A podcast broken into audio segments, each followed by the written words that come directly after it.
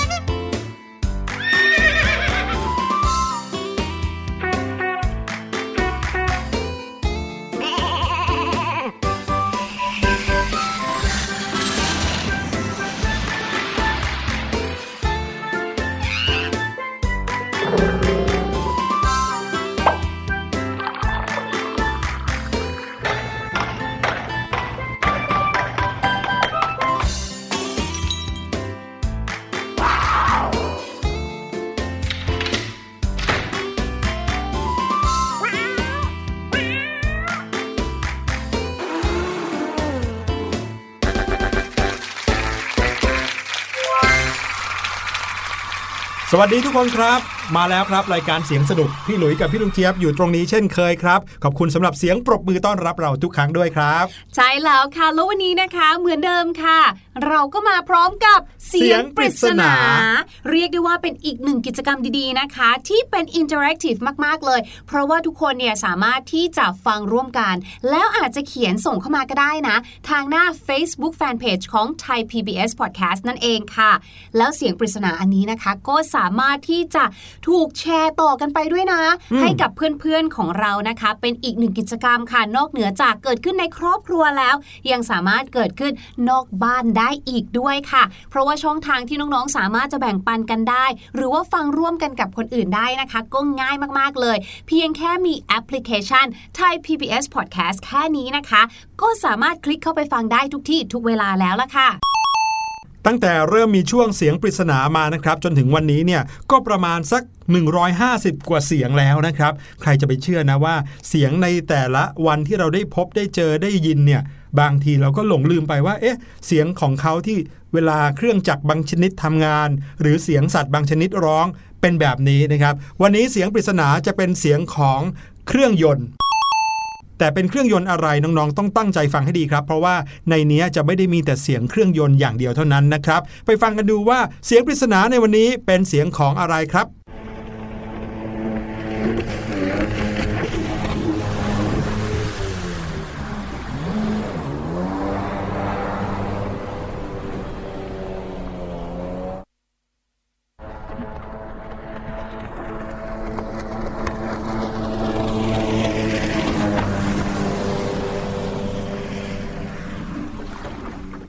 เอาล่ะหวังว่าคงจะพอเดากันออกนะครับ ลองชวนคนข้างๆ คุณพี่คุณป้าคุณน้าคุณอา คุณพ่อคุณแม่ มาช่วยกันเดาดูนะครับ ย้อนกลับไปฟังอีกรอบหนึ่งได้ แล้วเดี๋ยวเราจะกลับมาเฉลยกันครับ แต่ตอนนี้ได้เวลาที่เราจะพาน้องๆ ไปเที่ยวกันแล้วครับพี่ลูกเจี๊ยบใช่แล้วค่ะ แล้ววันนี้นะคะ เราก็จะพาน้องๆเนี่ยไปเที่ยวอยู่ในตัวหมู ไปอยู่ในตัวหมู ใช่ไปเป็นเครื่องในหมูเหรอครับ จริง ๆ ก็ไม่เชิงแต่เป็นเครื่องในที่มีค่ามากเลยนะนี่คะถามน้องๆดีกว่าว่า เวลาที่น้องๆเก็บเงินกันนั้น เก็บที่ไหน พี่ลูกเจี๊ยบเก็บเงินที่ไหนครับเก็บไว้กับคุณแม่เออของพี่หลุยเนี่ยยังไม่ทันได้เก็บเลย เพราะว่าคุณแม่จะให้เฉพาะที่ใช้แล้วหมดพอดีไม่ทันได้ออมเลยนะครับ วันนี้จะชวนน้องๆมาคุยเรื่องการออมครับ และสิ่งหนึ่งนะครับที่สำคัญมากแล้วก็เป็นจุดเริ่มต้น แห่งนิสัยของการออมพวกเราก็คือกระปุกออมสินค่ะพี่หลุยกับพี่ลูกเจี๊ยบสงสัยมาสักพักแล้วล่ะครับ ว่ากระปุกออมสินเนี่ยเริ่มมีกันมาตั้งแต่สมัยไหน แล้วคนไทยเริ่มใช้กระปุกออมสินกันเมื่อไหร่ เดี๋ยวเราจะย้อนเวลาไปในยุคแรกของการมีกระปุกออมสินกันครับ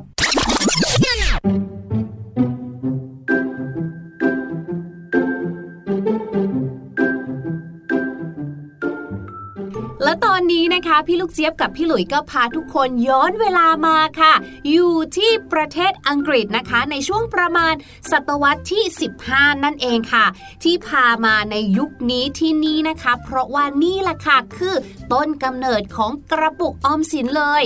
ชาวอังกฤษเนี่ยนะคะในสมัยนี้ที่เราอยู่กันเนี่ยย้อนเวลามาเนี่ยเขาเก็บเงินไว้ในไห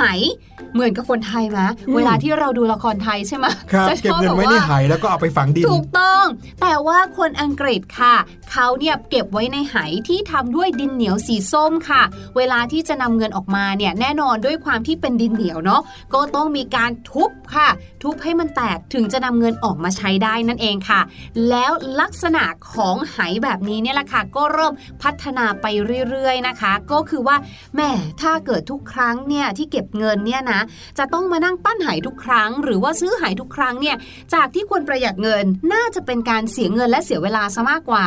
ถ้าอย่างนั้นทำไมเราไม่ทำช่องล่ะ มีช่องที่จะสามารถเอาเงินออกมาจากกระปุกออมสินได้แบบนี้ดีกว่า ตรงใต้ท้องของหมูค่ะ เขาก็จะมีช่องเอาไว้ค่ะ และนั่นแหละเจ้าลักษณะของกระปุกออมสินที่มีช่องให้นำเงินออกมาได้เนี่ยก็เรียกว่าเป็นต้นแบบเลยค่ะ role model ของกระปุกออมสินที่เราเห็นกันในปัจจุบันนี้เนี่ยแหละ แต่มีอีกหนึ่งเรื่องที่น่าสนใจ สมัยก่อนอย่างที่บอกนะคะ ที่เราอยู่กันเนี่ยยุคนี้เนี่ยเขาเก็บเงินไว้ในไหใช่ไหมครับซึ่งไหเนี่ยก็น่าจะไม่ได้มีรูปร่างเป็นสัตว์หรือเป็นตัวอะไรหรอก ใช่ แต่กระปุกออมสินแบบคลาสสิกแบบที่พี่หลุยบอกเนี่ยมักจะเป็นรูปหมูนี่สิคำถามคือแล้วไปยังไงมายังไงจากไหกลายเป็นหมูได้ล่ะคะเนี่ยสาเหตุก็มาจากเจ้าดินเหนียวสีส้มที่เขาเอามาไว้ใช้ทำไหเก็บเงินนี่แหละครับพี่ลูกเจี๊ยบ ดินเหนียวสีส้ม เขามีชื่อเรียกว่า pygg clay ซึ่ง pygg clay ตัวนี้เนี่ยสะกดด้วยตัว Y นะครับ P Y G G pygg แล้วก็ clay ที่แปลว่าดินนั่นเอง ชาวอังกฤษก็เลยมักจะเรียกกระปุกออมสินว่า piggy bank หรือว่า pig bank ครับ แม่พอรู้แบบนี้ปุ๊บเนี่ยก็เลยปิ๊งแว็บขึ้นมาได้ทันทีเลยว่าคำว่า pig bank หรือว่า piggy bank ถึงแม้ว่าตอนแรกเขาจะหมายถึงดินเหนียวสีส้ม แต่พอถูกเรียกว่า pig bank pig bank กันมานานหลายปี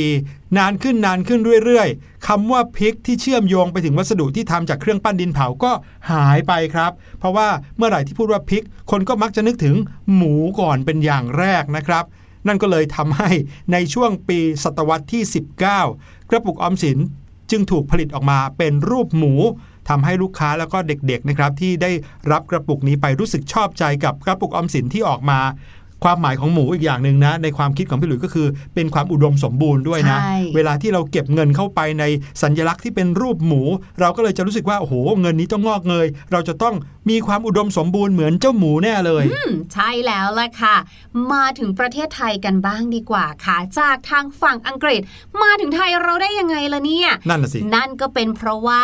เมื่อพระบาทสมเด็จพระมงกุฎเกล้าเจ้าอยู่หัวรัชกาลที่ 6 ค่ะ ครั้งที่พระองค์เนี่ยได้เสด็จไปทรงศึกษาต่อที่ประเทศอังกฤษเนี่ยได้ทอดพระเนตรการดำเนินงานคลังออมสิน พอเสด็จกลับประเทศไทยก็เลยฝึกมหาดเล็กเด็กชายเนี่ยให้รู้จักเก็บออมเงินตั้งแต่ยังเด็กค่ะ โดยทรงนำแบบอย่างตู้ไปรษณีย์โทรเลข ริมฟุตบาทมาทำเป็นกระปุกออมสิน กระปุกออมสินของไทยในยุคแรกนะคะ ก็เลยคล้ายคลึงกับประเทศอังกฤษ แต่แตกต่างกันตรงเรื่องของวัสดุที่ผลิต แล้วก็ราคาค่ะครับส่วนกระป๋องออมสินรุ่นแรกนะคะ จัดทำขึ้น ก็อย่างที่บอกค่ะจำลองมาจากแบบตู้จดหมายหรือว่าตู้ไปรษณีย์ของกรมไปรษณีย์โทรเลขค่ะ วางขายครั้งแรกนะคะ เมื่อวันที่ 11 พฤษภาคม พุทธศักราช 2478 ราคาเท่าไหร่รู้มะ ไม่รู้ครับ ในยุคนั้นค่ะ 10บาทเหรอครับ10 10 สตางค์10 สตางค์เท่านั้นเองอืมยุคนั้นนะเนาะในในช่วงนู้น นานมาแล้วเนี่ยนะคะ และเจ้ากระปุกออมสินที่เป็นรูปตู้จดหมายเนี่ยนะคะ ก็ผลิตที่ประเทศอังกฤษด้วยนะ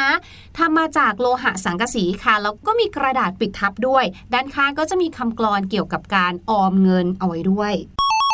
จุดมุ่งหมายของการทำกระปุกออมสินขึ้นมาให้ประชาชนใช้กันในช่วงแรกเนี่ยนะครับ ก็แน่นอนเอาไว้สำหรับการเก็บสะสมเงินนะครับ แล้วก็นำมาฝากเอาไว้ที่คลังออมสิน เรียกการรับฝากเงินประเภทนี้นะครับว่าคลังออมสินสำหรับบ้าน หรือว่า Home Saving Bank ครับ ก็ทุกบ้านจะมีกระปุกนะครับ แล้วเมื่อกระปุกเต็มแล้ว ก็จะทุบออกโดยเจ้าหน้าที่ก็จะเปลี่ยนใบใหม่ให้ เลยกลายเป็นการเริ่มต้นของการฝากเงิน วิธีการนี้นะครับ เลยกลายเป็นธรรมเนียมของธนาคารออมสินที่น้องๆอาจจะเคยได้ยิน คุณพ่อคุณแม่คุณปู่คุณย่าคุณตาคุณยายเล่ามานะครับว่าเวลาที่เราจะเอากระปุกที่เก็บเงินเอาไว้ไปฝากที่ธนาคารออมสินเนี่ยธนาคารเขาจะทุบกระปุกนั้นเลย แล้วก็นับเงินใส่ธนาคารเอาไว้ แล้วเขาก็จะให้กระปุกใบใหม่กับเรากลับบ้านมา อืมทุกวันนี้เนี่ยนะคะ ถ้าเราพูดถึง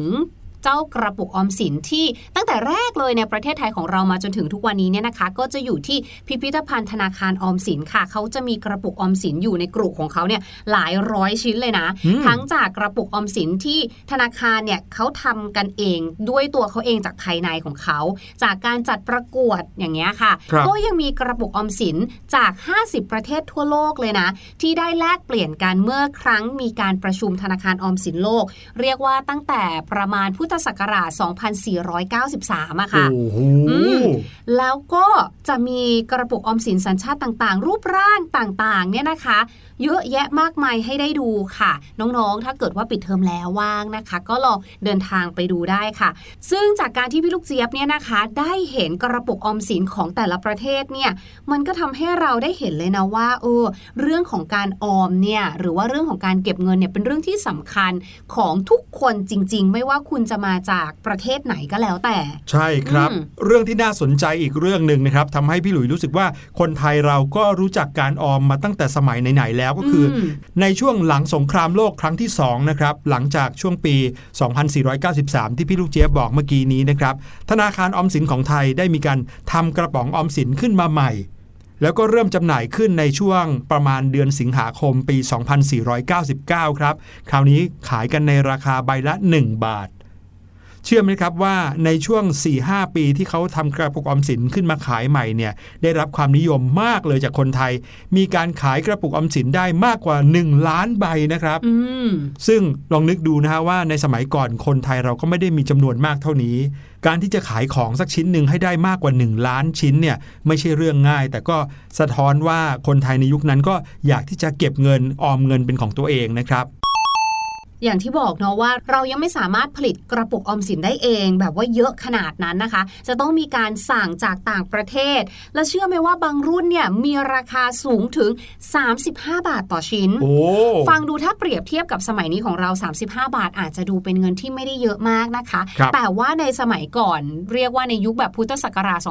2493 เนี่ยค่ะเงิน 35 บาทเนี่ยถือว่าเป็นราคาที่สูงมากเลยนะในในสมัยนั้นนะคะ ใช่ครับ ทางการหรือว่าธนาคารออมสินเนี่ยเขาก็ได้มีการผลิต กระปุกออมสินในหลาย ๆ รูปแบบออกมา เพื่อแจกให้เด็ก ๆ นะครับ ในวันเด็กแห่งชาติหลายปีด้วยนะค่ะเพื่อที่จะได้เอาให้เด็ก ๆ เนี่ยได้มาฝึกในการออม ปลูกฝังนิสัยในการออมกันครับ ใช่ จะได้มีแรงจูงใจเนาะ เวลาที่เราเห็นกระปุกออมสินน่ารักน่ารักอะ่ะอืมเราก็รู้สึกว่า อุ๊ย อยากจะไปทำให้มันเต็มจังเลย อยากไปหยอดจังเลย ครับผม ในช่วงหนึ่งนะครับ มีการกำหนดให้วันเด็กแห่งชาติเนี่ย ถูกเรียกว่าวันออมแห่งชาติไปด้วยอืมนะครับ โดยที่ทางการเขาจะมีการแจกกระปุกออมสินให้กับเด็กๆนะครับ โดยเริ่มต้นกันที่เจ้ากระปุกเนี้ยเรียกว่ากระปุกต้นออม เพราะว่ากระปุกนี้ชนะการประกวดออกแบบกระปุกใบแรกเลยนะครับ ที่ธนาคารออมสินเขาจัดประกวดขึ้นมา อ๋อ พี่หลุยอันนี้นี่เอง ที่พี่ลูกเจี๊ยบบอกว่าเนี่ยมีกระปุกออมสินราคาสูงถึง 35 บาท ใช่ พี่ลูกเจี๊ยบก็นึกว่าจะเป็นรูปเหมือนกับตู้ไปรษณีย์ไม่ใช่นะคะ เจ้ากระปุกออมสินที่ราคาใบละ 35 บาทเนี่ย อันนี้เนี่ยหน้าตาจะคล้ายกับเล่มหนังสือ หรือถ้าพูดง่ายๆก็คือเหมือนสมุดเงินฝากครับเวลาผมที่เราไปฝากเงินที่ธนาคารใช่ไหมคะ เราก็จะมีสมุดเงินฝาก หรือที่เราเรียกติดปากว่าสมุดแบงค์นั่นแหละค่ะ และลักษณะเด่นของรุ่นนี้นะคะ ก็คือ จะต้องใช้กุญแจไขค่ะถึงจะเปิดออกได้เอาเงินออกมาได้ นี่เขาทำออกมาหลายสีเลยนะ ไม่ว่าจะเป็นแดงเหลืองชมพูฟ้าค่ะ ซึ่งทั้งหมดนี้นะคะ ผลิตที่ประเทศอังกฤษค่ะ ครับผมแล้วการออมเนี่ยก็เลยกลายเป็นนิสัยของคนไทยจำนวนหนึ่งนะครับ เรื่อยมาจนถึงทุกวันนี้ รู้ไหมครับว่าธนาคารออมสินเนี่ยมีการประกวดการออกแบบกระปุกออมสินกันอยู่เรื่อยๆนะมีอยู่ช่วงหนึ่งที่จัดประกวดกันทุกๆ ปีเลย มีอยู่ปีหนึ่งนะครับที่เป็นที่ประทับใจมากๆ ตอนนั้นเป็นการเทิดพระเกียรติในหลวงรัชกาลที่ 9 ในโอกาสที่ฉลองสิริราชสมบัติครบ 60 ปีนะครับมีการจัดประกวดออกแบบกระปุกออมสินครับแล้วก็มีเด็กเยาวชนสนใจเข้าร่วมประกวดออกแบบกระปุกออมสินมาเยอะแยะเลยนะครับซึ่งทำให้การประกวดในปีนั้นเนี่ย ต้องมีการแบ่งการจัดประกวดเป็น 3 ครั้งเลย เพราะว่าจำนวนคนที่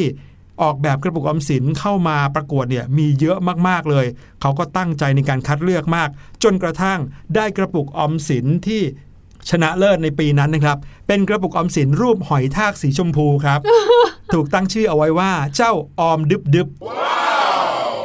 คือค่อยๆ เก็บ ค่อย ๆ ออมถูกต้องเลยครับางพี่งี้หลูกเจี๊ยบคนที่ออกแบบเจ้าออมดึบๆเนี่ยต้องการที่จะเปรียบเทียบว่าการค่อยๆ เก็บออมเนี่ยจะช่วยสร้างหลักประกันที่มั่นคงในชีวิตให้เราในอนาคตครับ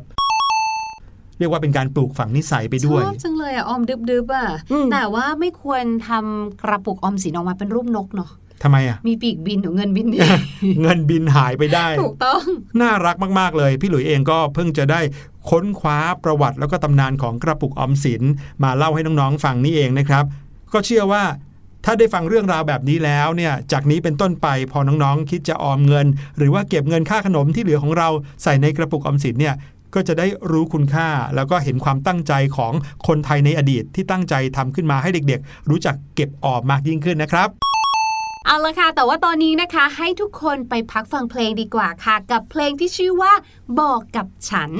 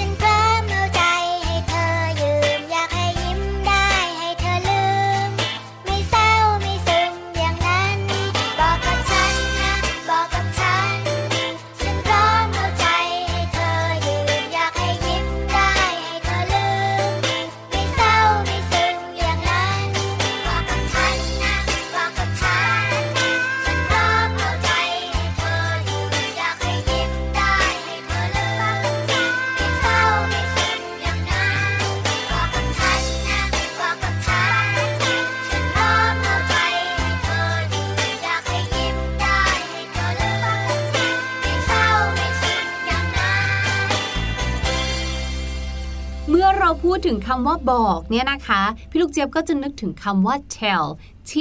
E double L tell ซึ่งเป็นคำที่พวกเราคุ้นเคยกันดีอยู่แล้วเนาะ แต่ว่าเมื่อเราพูดถึง tell ที่อยู่ในรูปแบบของสำนวนล่ะคะ มีอะไรที่น่าสนใจบ้าง วันนี้พี่ลูกเจี๊ยบจะมาเล่าให้ฟังกันค่ะ กับสำนวนแรกนะคะ ก็คือ tell me about it สำนวนนี้พี่ลูกเจี๊ยบได้ยินบ่อยมากๆ เลย เวลาที่ดูหนัง หรือว่าซีรีส์ต่างประเทศนะคะ tell me about it ถ้าเราแปลตรงตัวเนาะมันเหมือนเขาต้องการจะบอกกับเราว่า ไหนช่วยบอกเราทีซิหรือว่าไหนเล่าเรื่องซิไหนเล่าสิใช่ไหม tell me about it แต่จริง ๆ แล้วเนี่ยนะคะคำว่า tell me about it เนี่ยแปลว่า ใช่เลย เห็นด้วยเลย หรืออ๋อรู้แล้ว ยกตัวอย่างเช่น พี่ลูกเจี๊ยบค่ะบอกกับพี่หลุยว่า โอ้โห พี่หลุย นี่ขนาดยังไม่เข้าเดือนเมษาเลยนะเนี่ย it's very hot today อากาศมันร้อนมาก พี่หลุยค่ะ พัดโบกมาเลยแล้วก็บอกว่า โอ้โห tell me about it I was outside all day today ใช่เลยพี่ลูกเจี๊ยบไม่ต้องบอกก็รู้ เพราะว่าวันนี้เนี่ยนะ พี่หลุยเนี่ยออกไปธุระข้างนอกเนี่ยทั้งวี่ทั้งวันเจอแดดทั้งวันเลย ร้อนมากๆ เหงื่อท่วมตัวเข้ามาเลยแหละ เออ เพราะฉะนั้นนะคะสำนวน tell me about it เนี่ยใช้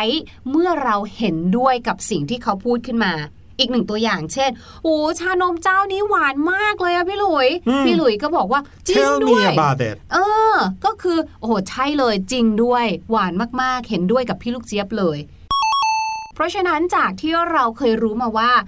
yes I agree นะคะ ที่แปลว่าเห็นด้วย เราก็มีอีกหนึ่งสำนวนแล้วก็คือ oh, tell me about it หรือพี่ลูกเจี๊ยบเนี่ยอาจจะพูดถึงเพื่อนของพี่ลูกเจี๊ยบเนาะบอกว่าครับโอ้โห เนี่ยนะ เพื่อนเราคนนี้เนี่ย นัดทีไรเนี่ยเบี้ยวนัดทุกทีเลยไม่เคยได้มาเลย เพื่อนพี่ลูกเจี๊ยบอีกคนก็บอกว่า ใช่เลยโทร tell me about it ก็คือเห็นด้วยเลย หวังว่าคงไม่ได้หมายถึงพี่หลุยใช่ไหมแหมรู้ตัวอีกแล้วไม่ใช่ไม่ใช่อะมาถึงอีกหนึ่งสำนวนนะคะ ก็คือ you are telling me you are telling me หรือถ้าให้พูดเป็นธรรมชาติกว่านี้นะคะ เราก็จะมีการย่อตรง you are เป็น you're telling me สำนวนนี้นะคะ you're telling me เนี่ยก็มีความหมายเหมือนกับ tell me about it นั่นแหละค่ะ ก็คือเป็นการยืนยันว่าเรานั้นเห็นด้วย หรือเรารู้เรื่องนั้นแล้วแหละ เราทราบแล้วนะครัคะบเช่นเอ่อพี่หลุยอาจจะบอกว่า aren't I handsome นะคะ ก็คือเนี่ย พี่ลูกเจี๊ยบว่าพี่หลุยเนี่ยดูดีหล่อเนาะ โอ้ยพี่หลุยตัวจริงไม่ถามหรอกครับ เพราะว่ามั่นใจอยู่แล้วดีเป็นไงล่ะ นั่นแหละ พี่ลูกเจี๊ยบก็จะบอกว่าอะอะก็ได้ก็ได้ you're telling me ก็คือเหมือนกับว่าเห็นด้วยค่ะ อืมเพราะฉะนั้นอย่าลืมนะคะเมื่อไหร่ก็ตามที่เราพูดถึงสำนวน เราไม่สามารถที่จะแปลตรงตัวได้ ครับผมเนาะเพราะฉะนั้นวันนี้ค่ะ พี่ลูกเจี๊ยบก็มีสองสำนวนนี้เนี่ยแหละค่ะมาฝากก็คือ tell me about it ที่แปลว่าเห็นด้วยนะคะ รวมไปถึง you're telling me หรือ you're telling me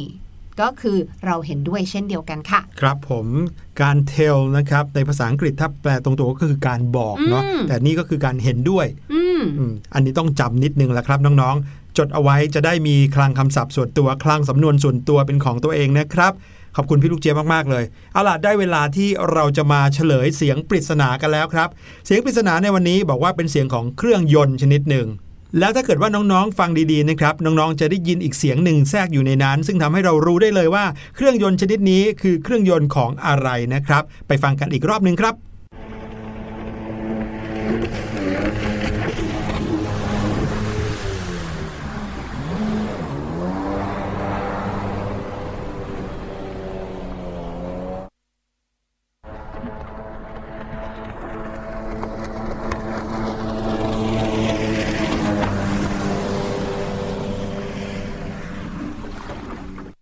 พอเสียงเครื่องยนต์เบาลง เราจะได้ยินเสียงเหมือนมีน้ำเนี่ยกระทบกับอะไรใช่บางอย่างใช่ไหมนั่นก็คือ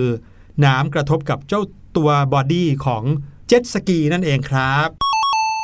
น้องๆ คงจะเคยเห็นการแข่งขันเจ็ตสกีนะคล้ายๆ กับการขี่มอเตอร์ไซค์อะบิดมอเตอร์ไซค์แต่ว่าไม่มีล้อนะครับ เพราะว่าเป็นเครื่องยนต์ที่วิ่งไปบนน้ำครับ วันนี้รายการเสียงสนุกหมดเวลาแล้วนะครับ กลับมาพบกันได้ใหม่คราวหน้าสำหรับ EP นี้ สวัสดีครับ สวัสดีค่ะ